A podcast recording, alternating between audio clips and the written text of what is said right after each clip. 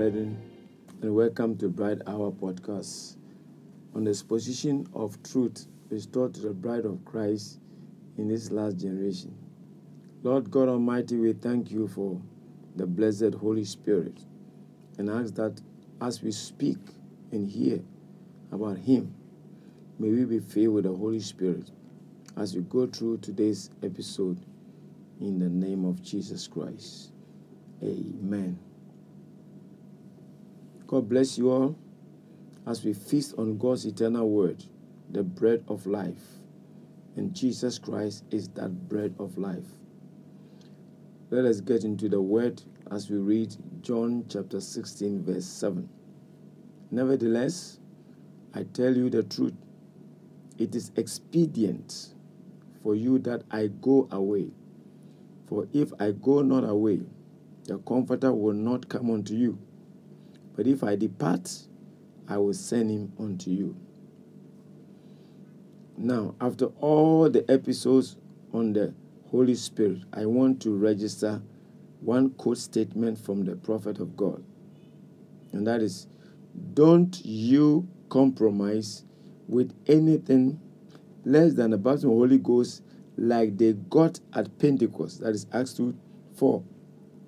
With the same type of water baptism when they got the Holy Spirit, it led them to water baptism, being immersed in water in the name of Jesus Christ. The same things that they did there, don't let anything put anything in your heart less than that. After the prophet had preached the Holy Ghost, baptism is compulsory and compelling for every believer now he's saying, don't go for anything less than that. If Jesus Christ is the same yesterday, today, and forever, then the same nature and the same power and the same reaction that happened on the church, the first church, will come again. For it is God in them and it will be God in us. All that God was, He poured into Christ. God was in Christ, reconciling the world to Himself. So God manifested in Christ to reveal Himself to man, to reveal Himself to His people. All that Christ came to accomplish, all the miracles and signs and wonders and healings and teachings, was a proof to vindicate that God was in Him he had the fullness of the Godhead bodily.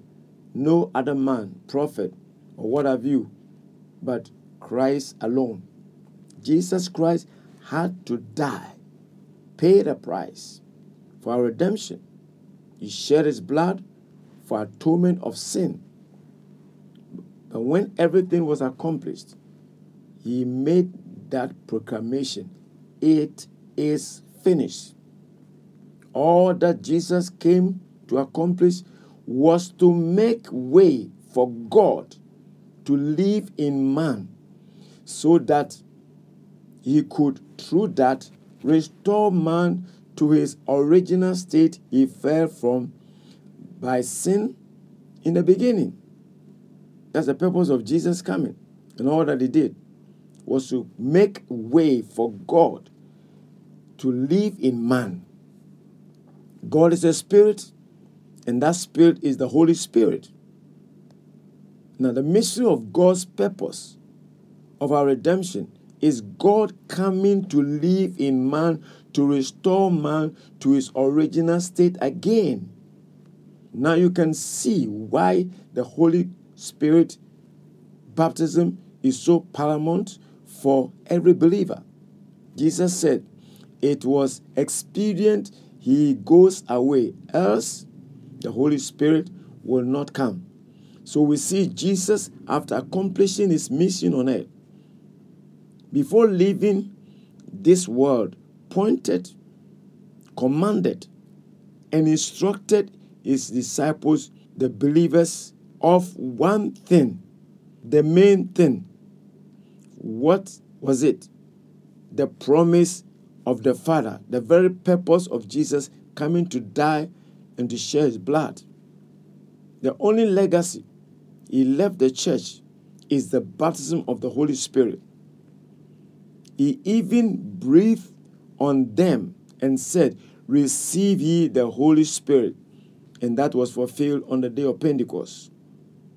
Receiving the Holy Spirit, which is also referred to as the Holy Spirit coming on them, and also referred to as being filled with the Holy Spirit, was fulfilled as the baptism of the Holy Spirit. Now, there is only one genuine baptism of the Holy Spirit, but there are many failings, for we need to stay filled with the Holy Spirit. Jesus, when living, could have left them with a book of questions and answers to guide them. Oh, yes, he could have left them with a syllabus of doctrines they should cover or some mysteries they should understand. He could have pointed them to a certain group, an apostle, a prophet. But oh, listen, he could have pointed them to all the sermons, the sermon books he had preached and taught. Listen, brethren, Jesus could have handed to them the Bible, which as at then was the Old Testament. But he pointed them to the one thing, the main thing, the one true evidence of they making it to the end when he spoke of the promised Holy Spirit. Everything they needed from the departure of Jesus Christ to his return is in that legacy, the Holy Spirit baptism. Without genuine baptism of the Holy Spirit, there would have been leadership crisis, chaos. Think of it. When he was even around, James and John were lobbying for position when he gets his kingdom. If he had pointed them to the Old Testament, the Bible that he had as a den, the sermon books, code of conduct, without the baptism of Holy Spirit, there would have been chaos of different interpretations after the departure. If holy men were moved by the Holy Spirit to prophesy, and all scripture is given by inspiration of God, how can we rightly divide, understand, apply the written word, live the word without the Holy Spirit, the author of the word? What did Jesus say? When the Holy Spirit comes, he will teach you, guide you, reveal things to you, empower you, make you a witness.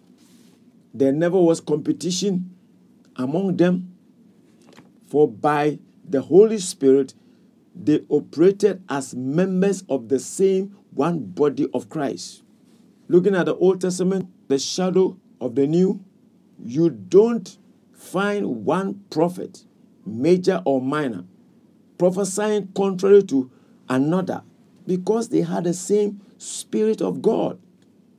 When Jesus prophesied about a coming church in Matthew 16, there was no way that church could have been built and survived without the coming of the Holy Spirit because He is the lifeline of the church.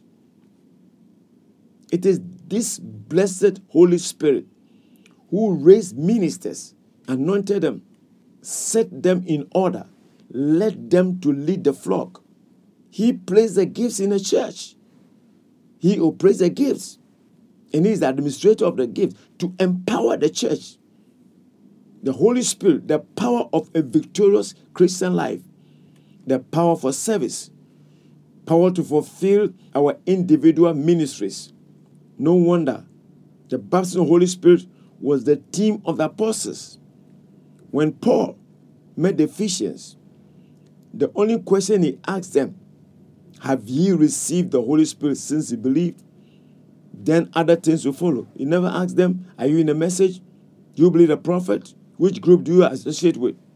He asked them, Have you received the Holy Spirit since you believe? That was their team.